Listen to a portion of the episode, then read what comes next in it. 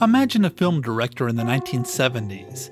He has just directed a small horror film that was very successful. One morning, he's sitting in his bathroom, hungover from celebrating the night before, when the phone rings. Someone who he doesn't know offers him $1 million to make a kind of movie that's never been made before a superhero movie. For the next two years, it would consume his life. Today, I have the story of Richard Donner, Alexander and Ilya Salkind, and the making of Superman the movie on the 180th episode of Sunday Morning Coffee with Jeff.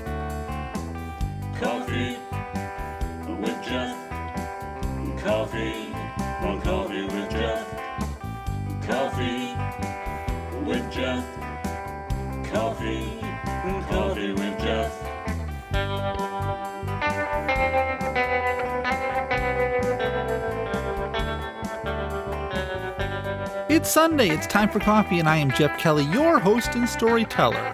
How are you all doing today? For me, it's been a rough couple of weeks as we at the Kelly household lost two pets. We had to say goodbye to a dog and a cat. It was sort of rough, but we're getting over it. On the brighter side, we're finally having some fantastic weather here in Chicagoland. So earlier in this week, I decided to do something different to take a subject I knew nothing about and write a podcast episode while I learned about the subject. Rather than being a usual Coffee with Jeff story, the story would be about me learning something interesting. You know, it was one of those, why don't I change it up this week and try something else? The problem was there was just too much research involved to get it done in time for today's story. There was no way I was going to get it done. Then I remembered hearing Richard Donner on Gilbert Gottfried's Amazing Colossal podcast, in which he told the detailed story of working on the 1978 film Superman, and I found it fascinating. I began to look into it some more and found out there were a lot of great stories involved with the making of that movie. So much so that now I've turned it into a two part episode. So if you don't care about the making of this 1978 film, you can come back in about a month and I'll have something unusual to talk about. So, part one will be up to the point where they hit the editing stage of the first Superman movie, and then in part two, we'll go through its release, and then on to Superman 2, 3, 4, and Supergirl. It all ties together. Trust me on this, it's, a, it's an interesting tale. So, why don't we get into it? The story of the first real superhero film. This podcast is part of the CSICON Network. You can support this podcast and others like it by becoming a subscriber at patreon.com forward slash CSICON. That's C S I C O N. A link can be found on the Coffee with Jeff website. Just a dollar or two is all it takes to keep these podcasts going. Thank you for your support. Because of the wisdom and compassion of Jor-El, because he knew the human race had the capacity for goodness, he sent us his only son. His name is Kal-El. He will call himself Clark Kent. But the world will know him as Superman. This year, Superman brings you the gift of flight. Superman, the movie. Our story begins with two men, Alexander Salkind and his son Ilya Salkind. Alexander was the son of a film producer, and he now himself was a producer of films in France. He produced Orson Welles' version of The Trial in 1962, one of the only films after Citizen Kane that Welles was able to make without studio interference. Welles considered The Trial his best work. In 1972, the father and son team, along with Pierre Spengler, began producing a film version of The Three Musketeers with Richard Lester directing. An interesting note Lester originally had the idea of casting the four Beatles, John, Paul, George, and Ringo. After all, he had directed them in A Hard Day's Night and Help. But I guess in 72 they were still going through their breakup and it didn't work out for one reason or another. Lester hired novelist George MacDonald Fraser to write the screenplay. Fraser wrote a four hour treatment of Alexander Dumas's book.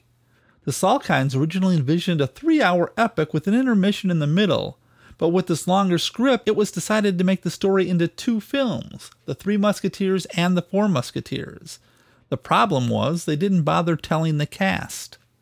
At the premiere, the cast wondered why they only saw half the story, but then at the end, there was a trailer for a sequel, which was, in fact, the other half of the film they had just made.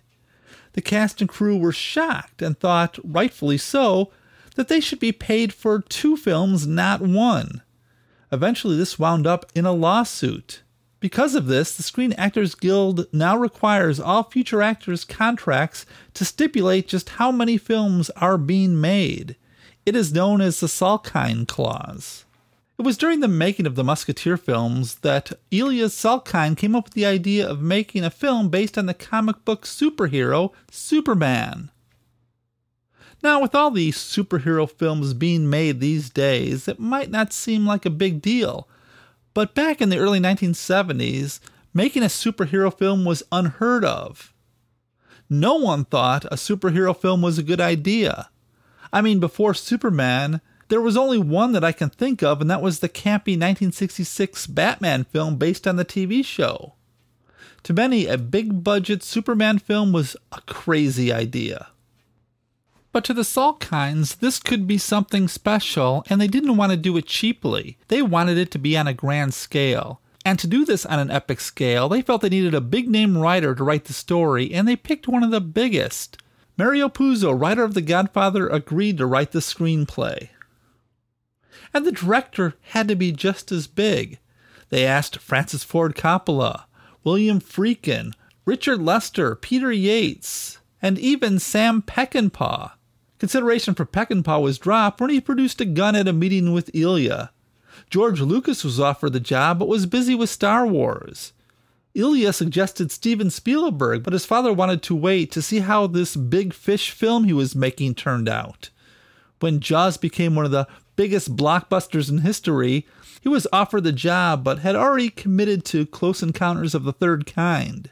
Eventually, James Bond director Guy Hamilton was hired to turn Puzo's 500 page script into a film.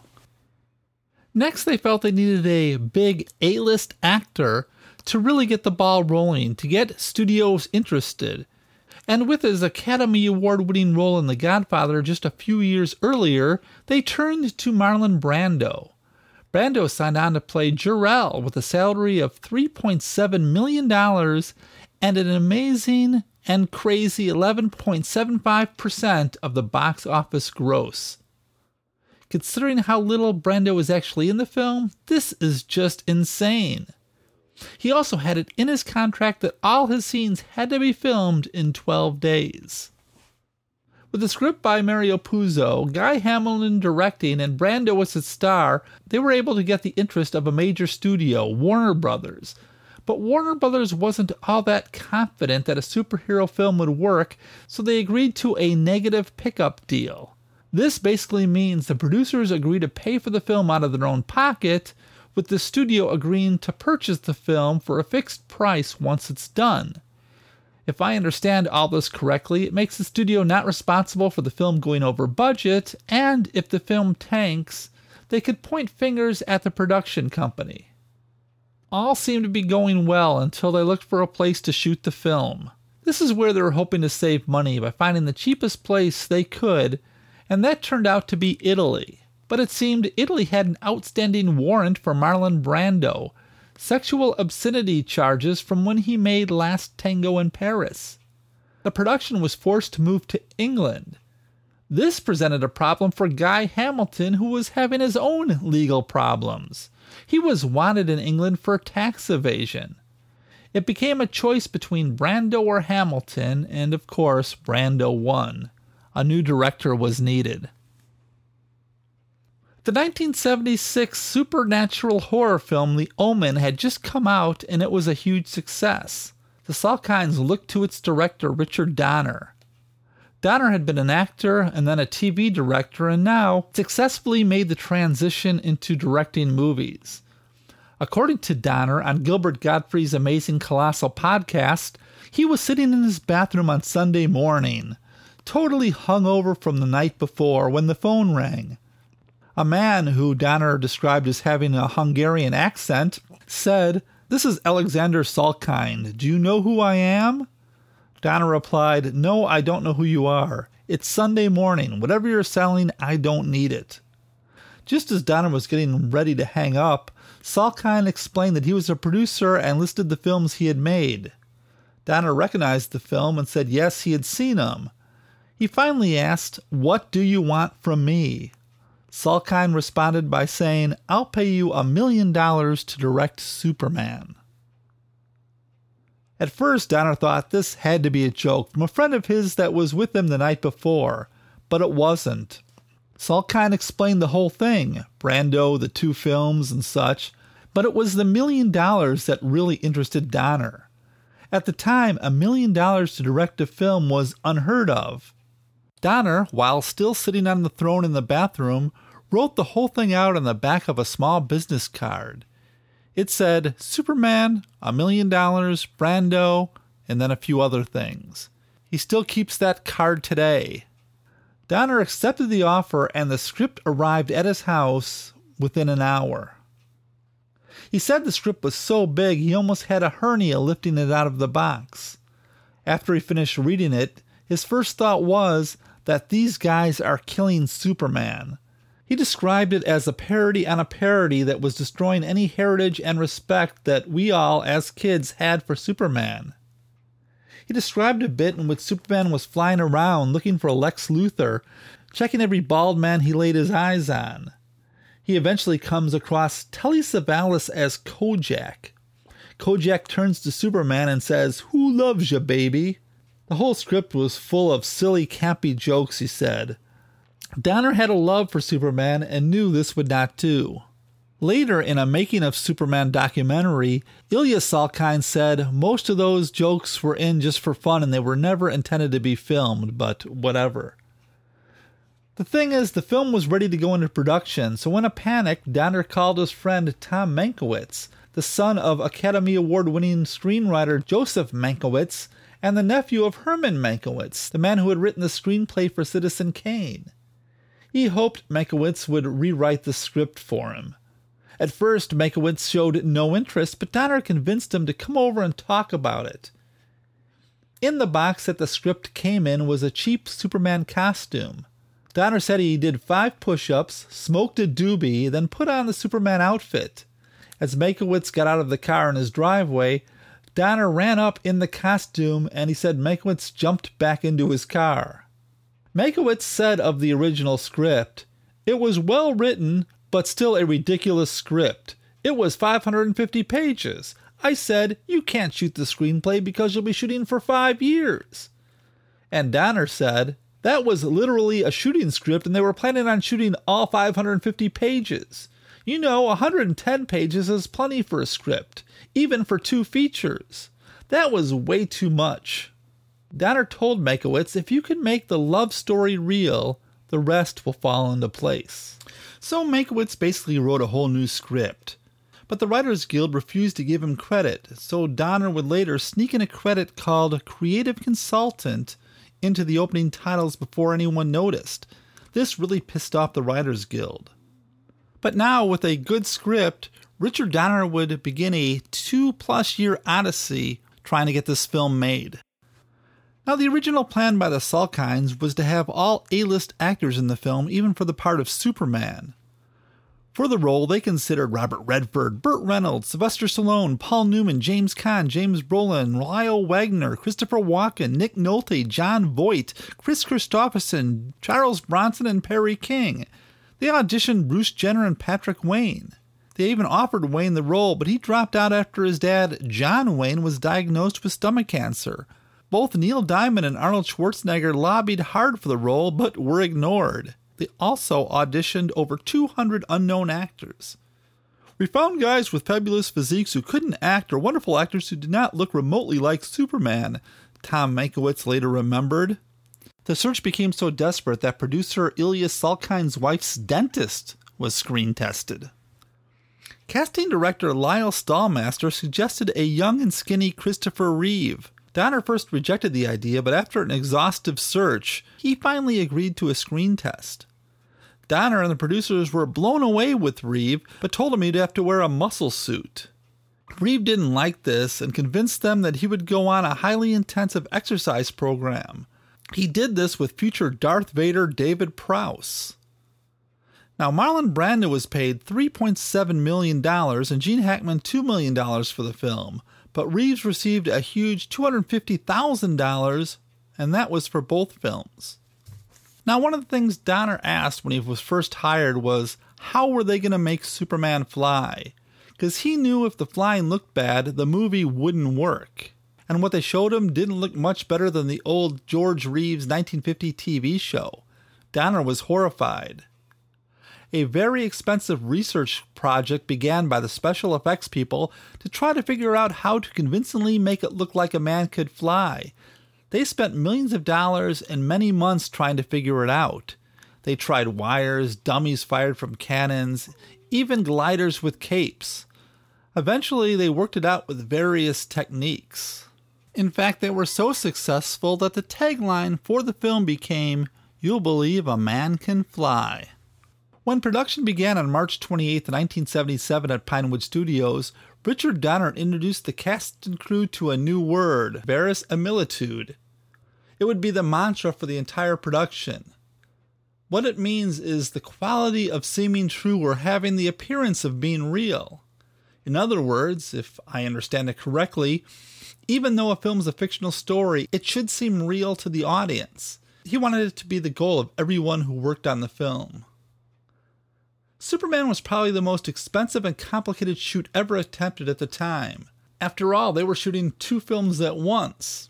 When they were on the set, they filmed all the scenes for each movie at the same time, jumping back and forth between film 1 and film 2. And since films are done out of order, it's hard to keep track of one film, but two? That's crazy. And there were 11 units filming simultaneously in three continents with a crew of over a thousand people and it was Richard Donner who had to keep track of it all. As Donner later said, it got to be a bitch. But it was Donner who kept it all together, and the cast and crew loved him for it. Margaret Kidder, who played Lois Lane, said about working 14 hour days the only thing that made them tolerable was knowing Dick Donner was working twice as hard as you were, getting less sleep than you were, if that was possible, and he kept you laughing. Donner said, that's your responsibility as a director. You have to generate energy for you and everyone else. And if it's artificial, you can't let them know it's artificial. Gene Hackman said of Donner, Dick has that rare quality of being able to instill in actors a sense of fun, a sense of, this is your project, you know, this is yours, let's see what you can do. But Dick's strong personality and sense of fun and love, not only for the project but for the actors, makes working with him a pleasure. And Reeves said, Dick Donner is the biggest kid on the block, and his sense of playfulness really gave this film its magic. Another man who was not only loved by everyone in the cast and crew, but also had as much or even more to do with the wonderful quality of the film was cinematographer Geoffrey Unsworth. According to everyone involved, he was amazing. His other films included Stanley Kubrick's 2001 A Space Odyssey and Bob Fosse's Cabaret, in which he won the Academy Award. Unsworth died before the film was released, and the film was dedicated to him. One bright spot in all his grueling work was the first time they went to see the dailies and saw Christopher Reeve fly. No one could believe it. To them, he was actually flying. It looked so real. Donner said everybody was so happy there wasn't a dry eye in the house. While the cast and crew became a family while working on the film, there were two people who weren't happy with what was going on, especially with Richard Donner, and that was the Salkinds. They were worried that Donner was going way over schedule and over budget. Donner said, however, he never got a schedule or a budget.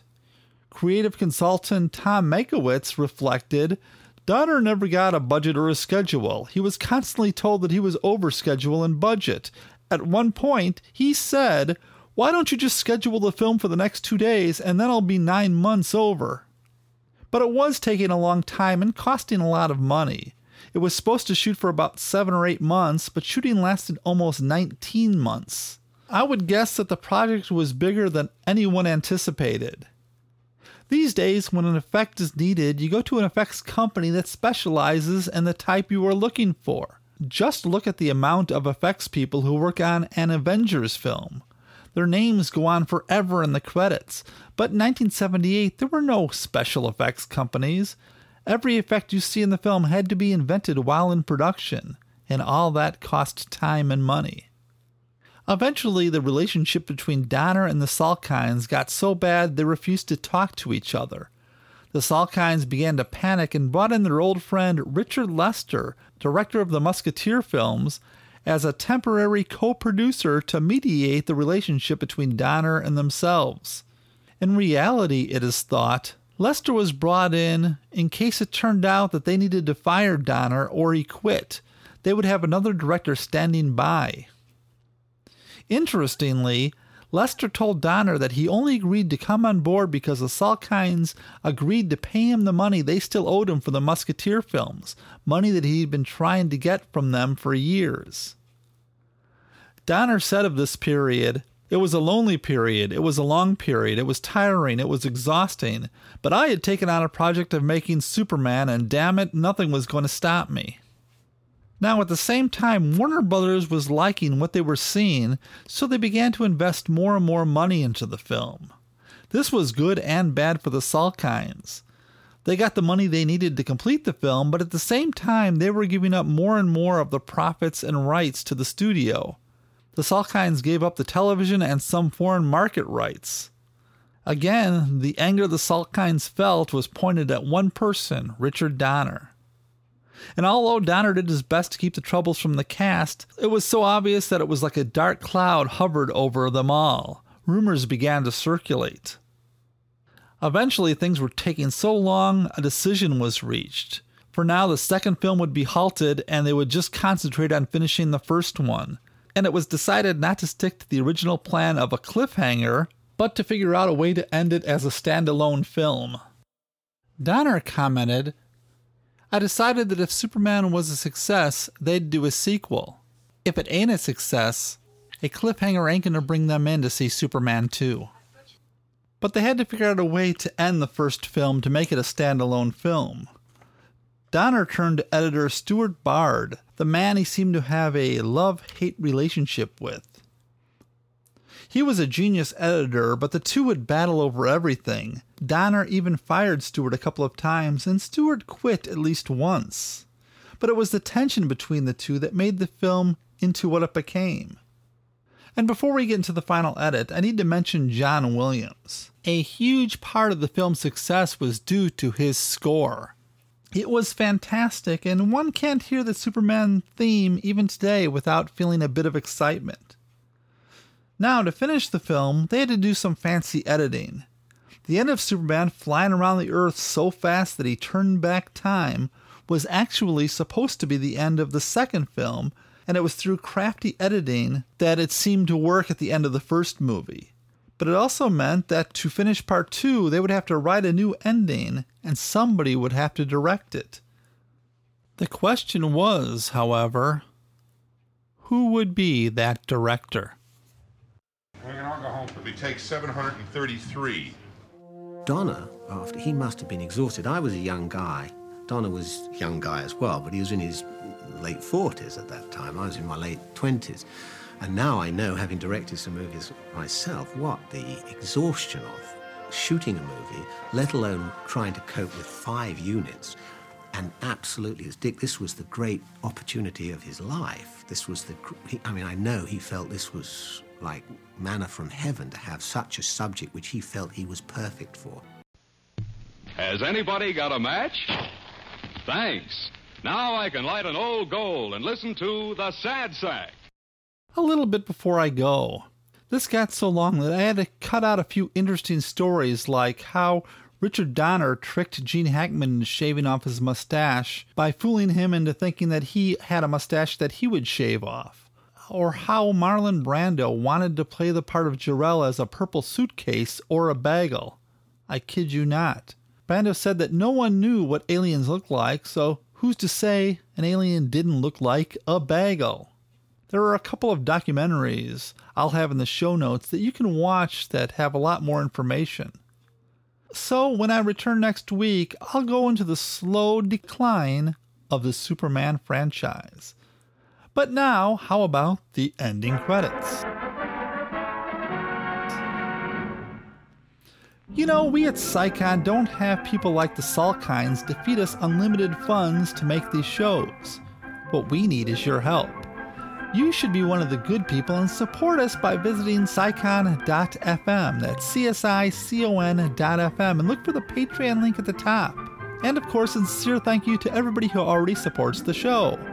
Speaking of CSICON, why not go over to our website and check out a few of our other shows? You'll find many amazing podcasts. You know, you can email me at coffeewithjeff at gmail.com for any reason. You can follow me on Twitter. My name on Twitter is Coffee with Jeff. And I have a Coffee with Jeff Facebook page that you're invited to join. Your story ideas are always welcome. If you want to support the show but you don't have the coin, then just go over to iTunes and leave a review or a few stars. Those really help. And remember, all the links to the sources that I used to write today's story can be found at CSICON's Coffee with Jeff page for this episode.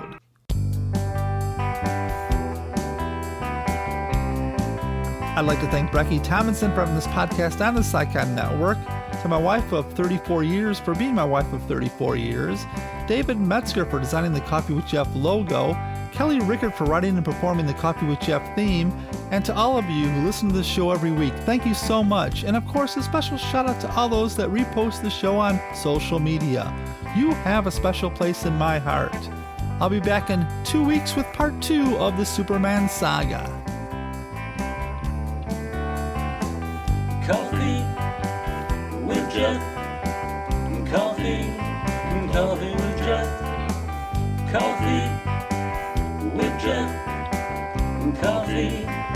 coffee with Jeff.